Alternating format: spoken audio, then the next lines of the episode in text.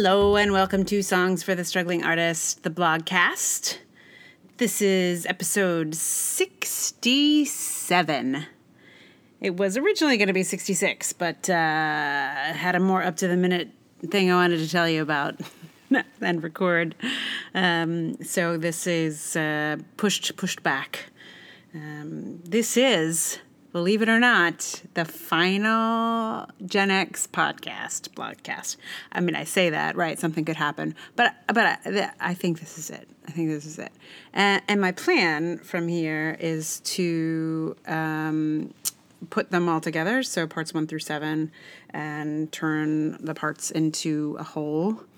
Uh, that'll probably mostly just be for um, like I have a, I do I'm doing a little zine for my patrons over on Patreon, where I print out um, both a printed edition and a and a digital edition of the the blog of the blog, um, and and sort of print out the greatest hits. So for that, I will put them all together, and maybe that'll go somewhere else. I, I can't imagine where, but but that's my plan. So that'll probably happen at the end of this year if you would like to read them all together.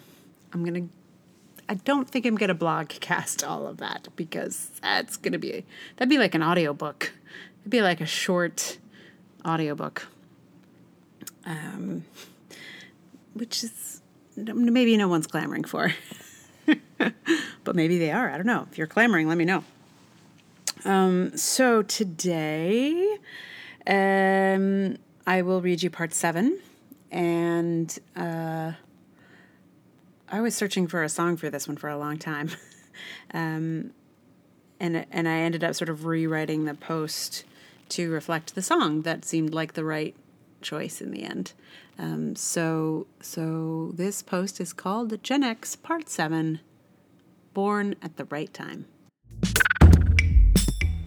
According to the AV Club, Gen X and millennials are in a battle. There are articles like Why Gen X is so pissed at millennials and What are millennials killing today? This quote unquote blood feud seems unlikely to me.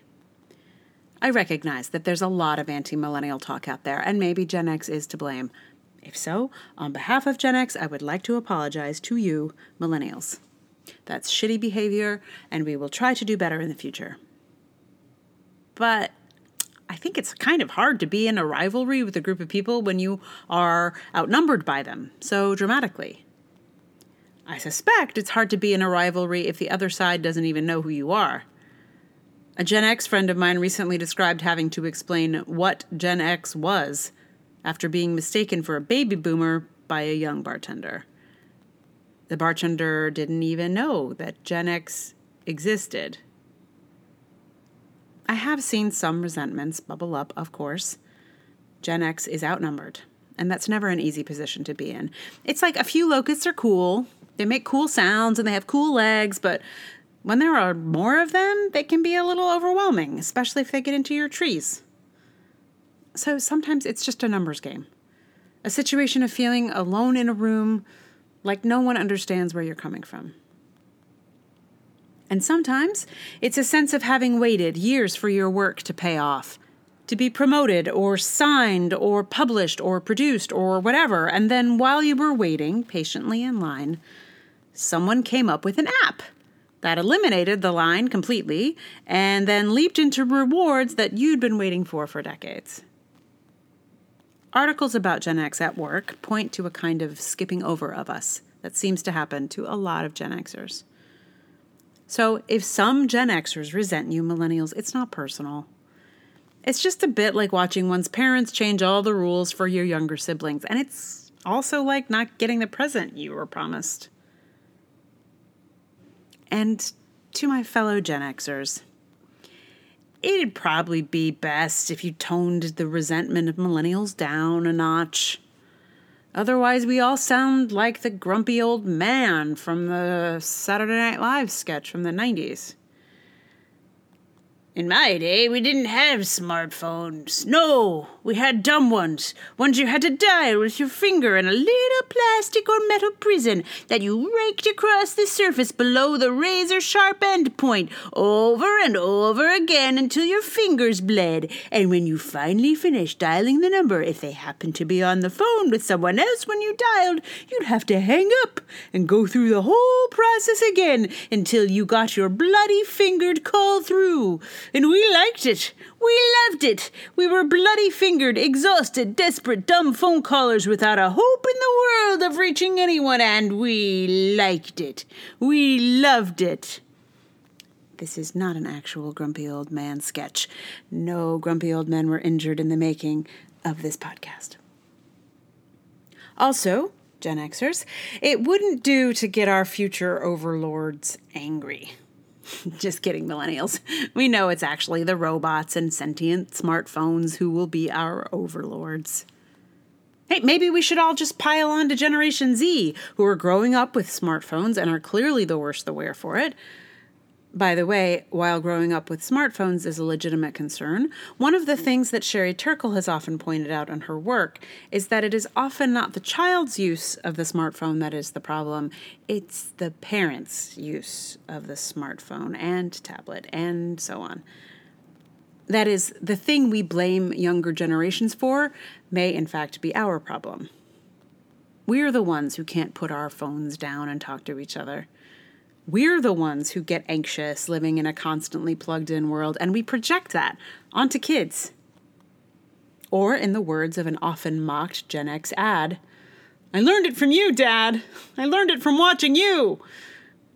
So, I don't think piling onto Generation Z is the answer. We need to find ways to work together. Generationally, millennials and boomers are better at coming together within their own generations than, than Gen X. That's something for Gen X to explore doing more of. Simultaneously, what we all need to look at is including a diversity of age and generations in our structures. If you're not Gen X, you might not notice when Gen X is missing, but it's worth paying attention to, I think, because we do have quite a lot to contribute. If nothing else, we can provide missing Gen X. If ping pong games at the office are always millennial versus baby boomer, you're missing someone. You could be missing Gen X, or you could be missing Generation Jones, also known as OG Xers, aka Shadow Boomers, aka the Following Edge, or as I like to call them, the Heroic Generation. Because damn, Gen Jones, you got Barack Obama, Rebecca Solnit, Sally Yates, Jaron Lanier, Billy Bragg, Angela Merkel, and so on. I mean, Gen Jones is badass. And even less often discussed than Gen X probably because they didn't get a trendy nickname at an opportune time. I think Gen Jones is so cool, you guys. Which makes me think about generations a bit like a family. See, I tend to idolize Gen Jones like a really cool big sister or brother, and I see millennials and Z as spunky younger siblings. And Gen X starts to get resentful when our younger siblings start to behave as if they are only children when all we ever wanted was for our little sisters to know how cool we are. And were. If there is a rivalry, again, I'm not sure that there is, this is what it's about. This familial feeling is a huge aspect of the rivalry conversation, and ageism is another. Often, the generational shots fired are ageism in disguise. Ageism is usually thought of as an issue of the old, but it goes both ways. Ageism can, can impact all ages. Our culture fetishizes the young and dismisses the old, particularly old women. Uh, the TED Talk by Ashton Applewhite makes a great case for why ageism is everyone's issue. I imagine we can all do a better job of listening to and learning from each other. For example, I heard some millennials on the younger side of the spectrum chatting in a coffee shop recently. They were sure that they'd have their lives completely figured out by the time they were 30, that they'd stop caring what anyone thought by then. This made me laugh. Because the gift of not giving a fuck anymore is probably much further away than that, if my generation's experience is anything to go by. Most of us just entered this stage uh, in the last few years and we're long past 30. See, this is why it's worth it to talk to each other about this sort of stuff, to know how other generations made it through the same things that are coming down the pike for you. To find inspiration and courage from the heroes ahead of us and the heroes behind us and the ones we're standing right next to. The more we talk to each other, get to know each other, have some of those valuable conversations Sherry Turkle talks about in her newest book, the better off we'll be. In diving deep into my generation with this series, I've not only learned a ton about my cohort, but also about the rest of you. It helps to get together. It helps to learn about ourselves and it helps to learn about each other. Even things as seemingly small as what songs meant something to you in your youth or what TV shows shaped your world can help us understand one another. A generation is a way of understanding waves of experience, of understanding the formative landscape for each group of people. I want to read your generational analysis too. I want to know what it was like to grow up millennial, to know what it was like to grow up exennial, Yep, that's a thing. Or to grow up Generation Jones or Baby Boomer. Generational thinking may be bullshit. It may be a marketing ploy. But it is still meaningful bullshit. See, I think I was born at the right time. I belong here in Generation X. But I also think you were born at the right time. We were all born at the right time to teach each other what we missed or what we still need to learn. That's it, everybody. I look forward to your generational posts. I want to see Millennials Part 3, Exennials Part 6, Gen Jones Part 12. Uh, so, it's I'm sure, obvious what the song is going to be at the end of this here podcast. Um, well, may not. I guess it's not obvious. If you don't know the song, it's not obvious. Uh, but it's "Born at the Right Time" is the name of the song. Uh, it's a Paul Simon song. So um, once again, uh, preempting any fairground attraction with some Paul Simon. Um, yeah, Paul Simon uh, is a baby boomer. But this song came out in in my youth, so I think it's still still it's it's cross generational in a way. Um, although that does make me think about this thing that I realized in in exploring some of this generational stuff is that each generation's like teen movies are made by the generation before. So like all the classic Gen X movies are like teen movies, like mm, the Pretty in Pink and the Breakfast Club and the all of that stuff.